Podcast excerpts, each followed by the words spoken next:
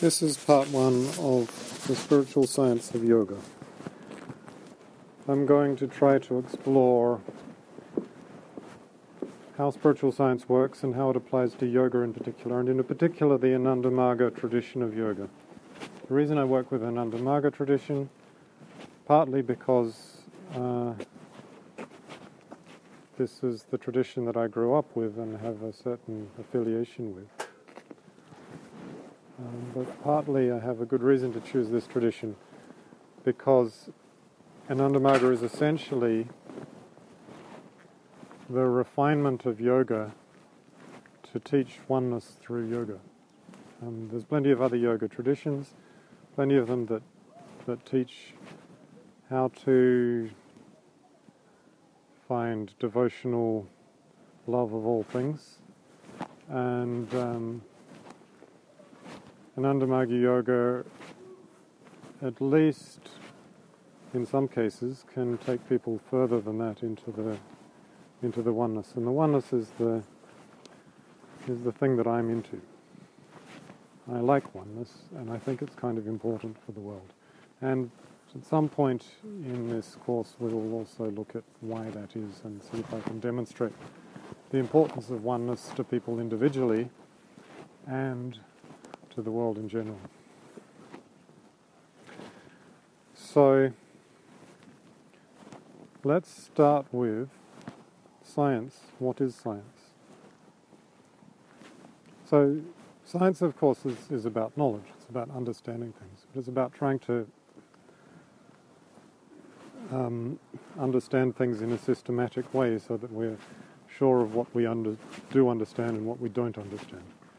And of course, as all good wisdom, it begins with I don't know. What is it that I don't know? And let's see if I can, through pinpointing what I don't know, figure out what I do know. So science essentially goes through three stages. The first stage is observation. Have a look at what happens in the world and uh, see if you can notice some things. So if we know what we don't know, then, then we can start to observe in that area. Of course, it doesn't always have to start with what you don't know. It can start with simple observation, and maybe in that you'll notice something new. But let's have a look. What could we start with? To make a very simple, concrete example, um, if you pick up a rock and let go of it, it falls down.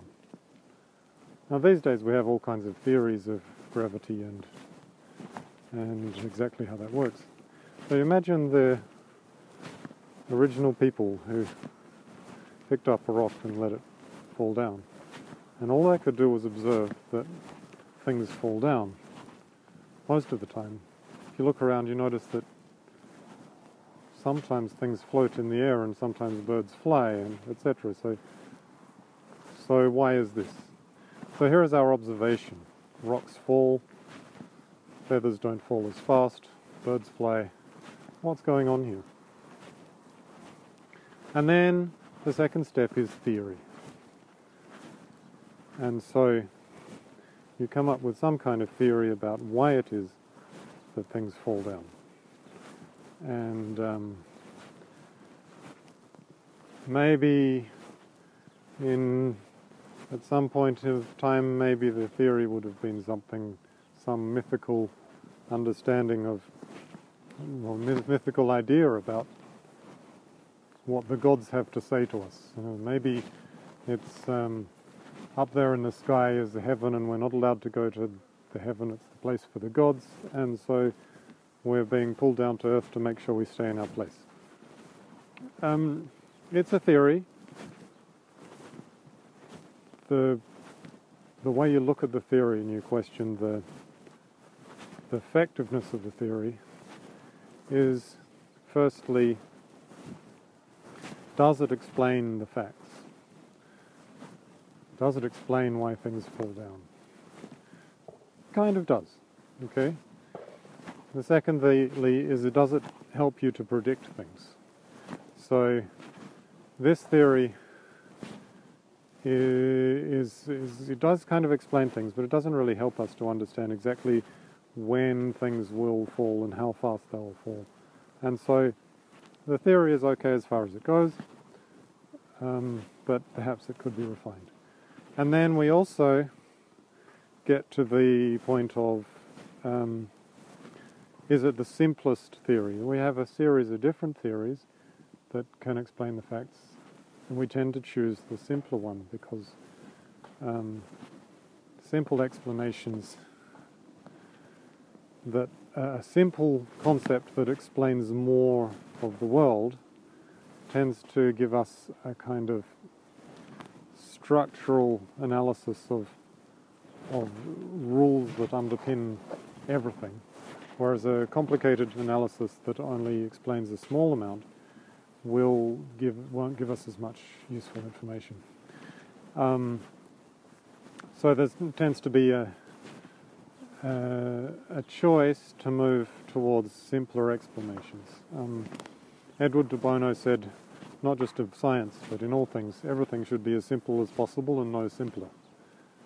And I'm not sure he actually in, invented that phrase. We'll have to check who said it first, but he used it. Um, and the question is, of course, how simple can you make things, and how do you know when you've got it as simple as possible? And you never really do, but you do your best. So we have some kind of theory, and uh, maybe we have several theories. So one is that the gods are, are going to uh, are trying to control us, and then we try and test the theory. Of course, this is a theory that's not very easy to test. So we tend to try to look for another theory, something that's simpler, smaller, and easier to test so that we can actually expand our knowledge. Whether the gods have anything to say about the matter or not is possible, but um, not very useful information. So we kind of discard that. So yeah, maybe, but let's look at something that we can actually test. So, we try to test. What, what, what theories can we make that we can test? And so one of them might be that everything falls down and heavy things fall faster than light things. And so we can do a test and get different heavy things and light things and see how fast they fall. And we get a, a rock and we get a piece of lead and we get a feather, and we get a leaf, and we get a grain of sand and see how fast they fall. And um, so we do tests. So the testing is the third uh, third part of the scientific approach. So we start with observation, theory, and testing. So in this example, if you actually tested the the speed that things fall, you would find that the answer is not as expected. It's not as expected that heavy things fall faster than light things. Actually, it's much more complicated. Things fall at the same speed unless they have a certain amount of wind resistance, and then the wind resistance, depending on the weight of the body compared to the wind resistance, affects the speed of the fall. Um, so you do some testing, and that gives you more observation every time you do a test. You have more observation, and then, you repeat. You come up with a new theory. Now we have a theory that says that there's some kind of force that is the same on everything. Everything falls at the same speed. And then we can look at, again, what's the theory behind this? How does this work? What is our guess? And then we move on to testing again. So this is a cycle that can be repeated and repeated and repeated, and is essentially the way that we explore scientific knowledge. We take an observation, make a theory, find a test, and make another observation. Deepen the theory in some way, refine the theory, make another test. So this can be done in, in all areas.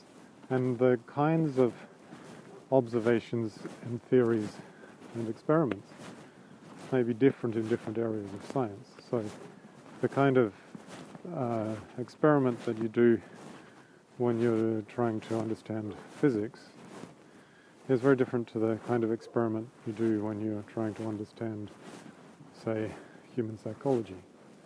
So human psychology, often the experiments are um, actually asking people questions and trying to understand from their responses something about them. Whereas a uh, physics experiment will be actually working with physical objects and seeing what happens when you do certain things with them. You try and have some kind of uh, controlled situation that enables you to get some knowledge out of it. And you never have precise knowledge. There's always a kind of a error margin, an element of, of uncertainty in what's happening. If you're doing a physical experiment, then there's there's a limit to how precisely you can make things go at the speed that you want them to go. If you're doing a psychology experiment, there's a limit to how precisely you can understand somebody, and there's a need to compare that to other people to see if it's something that's uniquely about that person or whether it's a pattern that can be said about many people. Um, and even when you do that, there is always a certain level of uncertainty. So science is very much about dealing with uncertainty. It's not about absolute facts. It's about here is what we think we know to the best of our ability, and here is the area where we are uncertain. And, and the more we test and the more we observe, the more certain we can be. So when we try to apply this to spiritual science, we have to use slightly different methods of observation. We have to do different methods, different kinds of theories, and different kinds of experiments. But the same basic approach can still apply. We can try to explore how much can we understand and what don't we understand and and where is it possible to refine our, our knowledge and our understanding. So the, uh, the question that comes up is how do you actually observe and create kind of results of an experiment in spiritual science, which is which is so difficult to to observe. It can't be observed by any any kind of machinery well, there are a few elements that might be observable by machinery, but it's very limited. Um, you could observe heart rates and brain waves and, and things like that, and people do. But uh, what can be said from about a brainwave is is much less detailed than the actual person's inner experience.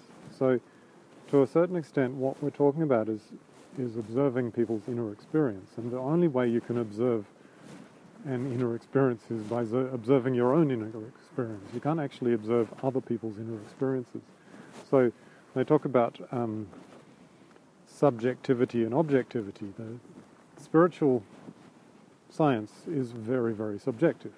Um, but that doesn't mean that we can't observe. We can observe what goes on inside ourselves.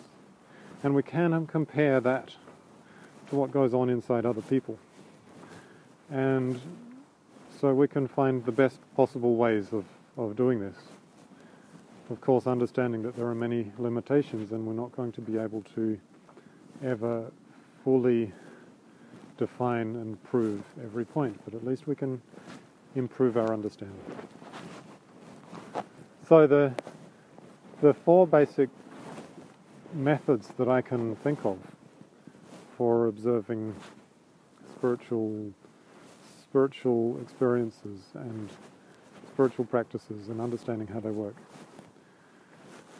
The first one is what you would call approving. So proving um, comes from the old use of the word proof, which doesn't mean to prove something that it's true. It means to test.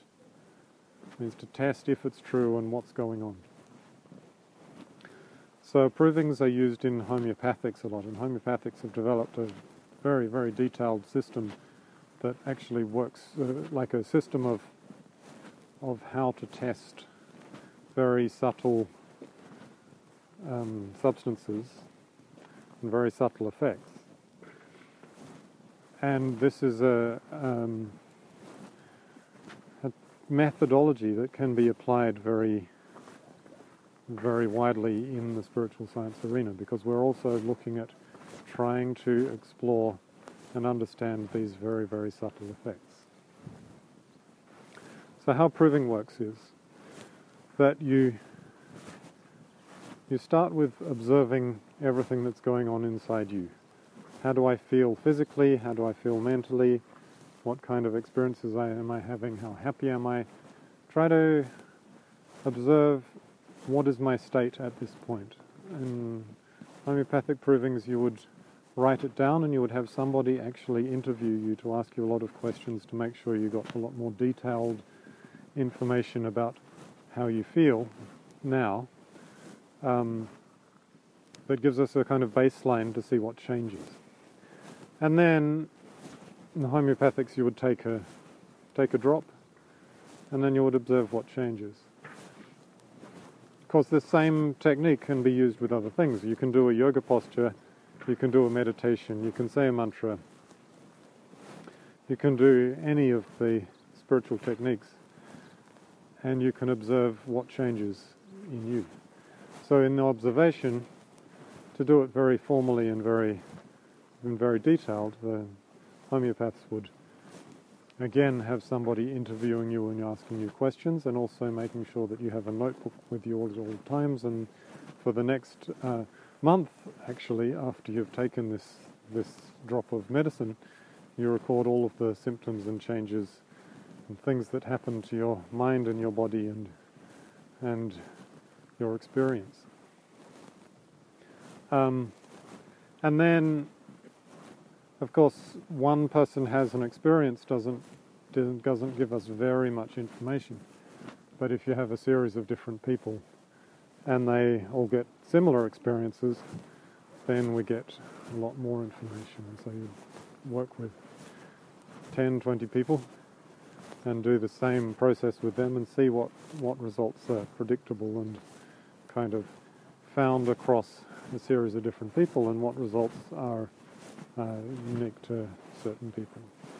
Um, doesn't mean that we discard the results that are unique to individuals but it does mean that you take more seriously the results that can be found across many people. So, provings is, is a basic technique that is fairly wide ranging in its, in its ability to observe what goes on in in the subtle worlds, in both people's inner experiences and spiritual experiences. So, a possible proving that we could do on uh, Ananda Marga yoga techniques could be to take a couple of different approaches to meditation and compare their results. Compare how you feel when you do this meditation or how you feel when you do this meditation. So let's take Baba Nam Kevalam meditation. Baba Nam Kevalam. It, for those not familiar with it, it means, well, it's generally translated as love is all there is, but it actually means literally uh, only the name of the Father, which is sounds a lot more religious, but essentially means exactly the same thing. There is only one spiritual, divine essence to the universe. Okay. So this is a mantra that we use a lot in Ananda Marga and is supposed to have some particular effects on the mind. So let's actually observe those effects. So start with measuring kind of subjective scale how happy you are. If 10 is the maximum possible happiness and 0 is the minimum possible happiness, 0 to 10 how happy are you in this moment? And then you can do a one to five minute short meditation. And in your mind, every time you breathe in, you say silently, Baba Nam Kevalam. And then you breathe out. And then you breathe in again, and you say Baba Nam Kevalam. Every time. And at the end of the meditation, see if you can do a, a, another observation of your happiness level. And 0 to 10, how happy am I now? And has it changed? Has it made a difference to your happiness level? Um, once you've done this exercise, you could do it on a few other meditations. You could try doing the same with a just awareness of your breathing meditation and see if that also changes your happiness level and if it changes it to a similar extent or different. And you could then do the another meditation like counting your breaths. Every time you breathe in, you count one and breathe out. And you breathe in, count two and breathe out. Another interesting one would be to to do the Baba Nam Kevalam on both in and out breaths. So we go Baba Nam as you breathe in and Kevalam as you breathe out. And compare the results of these different meditations. Which ones make you the happiest? Which ones have the biggest difference in in your happiness level? And is there a large difference between these different meditations, or is there a small difference between these meditations? Um, does meditation in general end up with you being happier at the end or not? Um, let's uh, maybe take a little time to do this meditation now. You can stop the, the audio and try doing some of these experiments and see what, what results you come up with.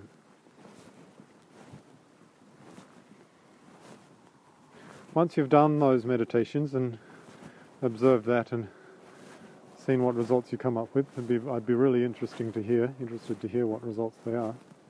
I will um, now point out the other different techniques that we can use, that I know of, that we can use to explore and test spiritual science. Um, we probably won't go to them into them as in as much depth today, but they'll come become more important later on. So part of the provings methodology is the comparison, the comparison between different people. So this comparison by itself can be used to great effect if we actually talk to different people around the world, listen to what they say, listen to the different spiritual teachers, and compare what different people are saying. When you have things that have a certain agreement among people, then they can be taken a bit more seriously than those that don't have agreement. So, for example, um, there's a question of what is God, what is the divine, and and it's very difficult for us to, to answer that. And and many people who have not done very much meditation, or even done a fair bit, but not got to the real, real depths of mysticism that the masters have, um, perhaps have not much ability to really even comprehend what is this God, this divine being that people are talking about. Cosmic consciousness, whatever you call it. So, if we ask the mystics and we listen to them what the mystics say, there's a very kind of general consensus among them that the divine is something that is unlimited and impossible to pin down with any description, and all we can say is what it's not, that it's not limited, it's not harsh, it's not small, it's not, it's not, it's not. So having this kind of general description that many, many agree with from very, very different traditions all over the world that even obviously have not had much to do with each other, they've just discovered this separately, gives us some kind of interesting evidence. And that evidence is worth looking at and, and seeing what we can what we can make of it.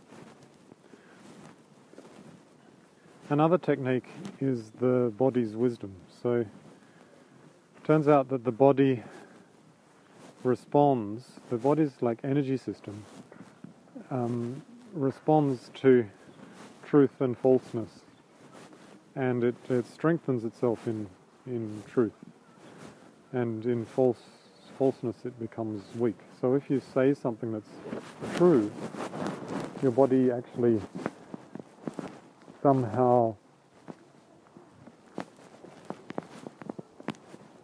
becomes a channel for stronger energies and you're able to in your, your muscular system demonstrate a level of strength that's not possible when you're saying something that's untrue.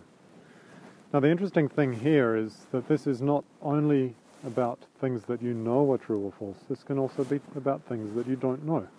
So we find that uh, the body knows a lot more about true and false, or perhaps it's your uh, energy system that connects to the universe rather than your physical body. But your energy body knows a lot more about the truth of the nature of things than does our conscious mind. Um, and because the, the body can give quite a strong binary answer, yes, no, um, depending on its strength and weakness, possible to actually get some very, very clear,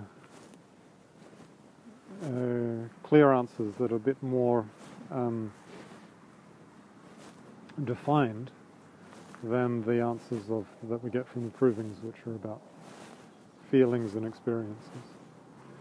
Um, there are some difficulties, of course, with using this technique. It can, it, it, it depends a little bit on the skill of the user, and um, so it's not an infallible technique, but it's a very interesting one to explore and to see what how we can use it. Another technique that um, that's kind of an extension of that is um, Dr. David Hawkins, who's a kinesiologist as well as uh, several other kinds of things. I believe he's a medical doctor as well as having a PhD in some field. So um, he said he, he was very interested to explore this this kind of area, and he found that um, he was able to actually create a scale of of upliftment of essentially the scale of happiness. It's very much like the zero to ten scale that I talked about earlier. How happy are you? How uplifted are you? How positive are the spiritual vibes in you? Um, and he was able to create a detailed scale, zero to a thousand, and use the body's wisdom, the kinesiology, to test this scale, to test where people were, how uplifted they were in their consciousness at the time, and also to test other things. So you could actually look at uh, a song or a, a painting or a piece of writing, a book, and you could test the upliftment level of of that art or that creation or that object, um, which gives us a very, very uh, precise method of, of looking at these different um, effects of different spiritual techniques. Of course, again, there's some art to being able to use this well and to understand exactly what it means, but it does uh, give us some useful information to, to go on. So, over this course, I intend to take us through these different these different methodologies and see if we can explore how we can use them in understanding and deepening our, our yoga practice. So, if you have already done the meditation research exercise experiment that I that I suggested earlier, then um, well, if you haven't done that, then maybe it would be good to, as a takeaway to to do this at some time before you listen to the next episode. If you know about uh, kirtan and how we dance stepping one step behind the other, one foot behind the other each step, and touching the tip of the toe on the floor. Here's a, an, another interesting exercise, a, a question to see if you can figure out. Where do you touch the big toe or the toe on the floor? Try touching the tip of the toe or the ball of the toe or different parts, different ways of touching that foot on the floor and see the different results. See if you can feel how you feel when you do it one way, how you feel when you do it another way, and can you find a way of doing it that feels best for you. And then, if you can find that, and uh, you have others that you can talk to and uh, working through this with them, then it's worth comparing the results. Ask them what did they get, what did they find best, and see if you come up with the same results or different results. Will be interesting to see. Okay, go well. See you in the next lesson. Namaskar.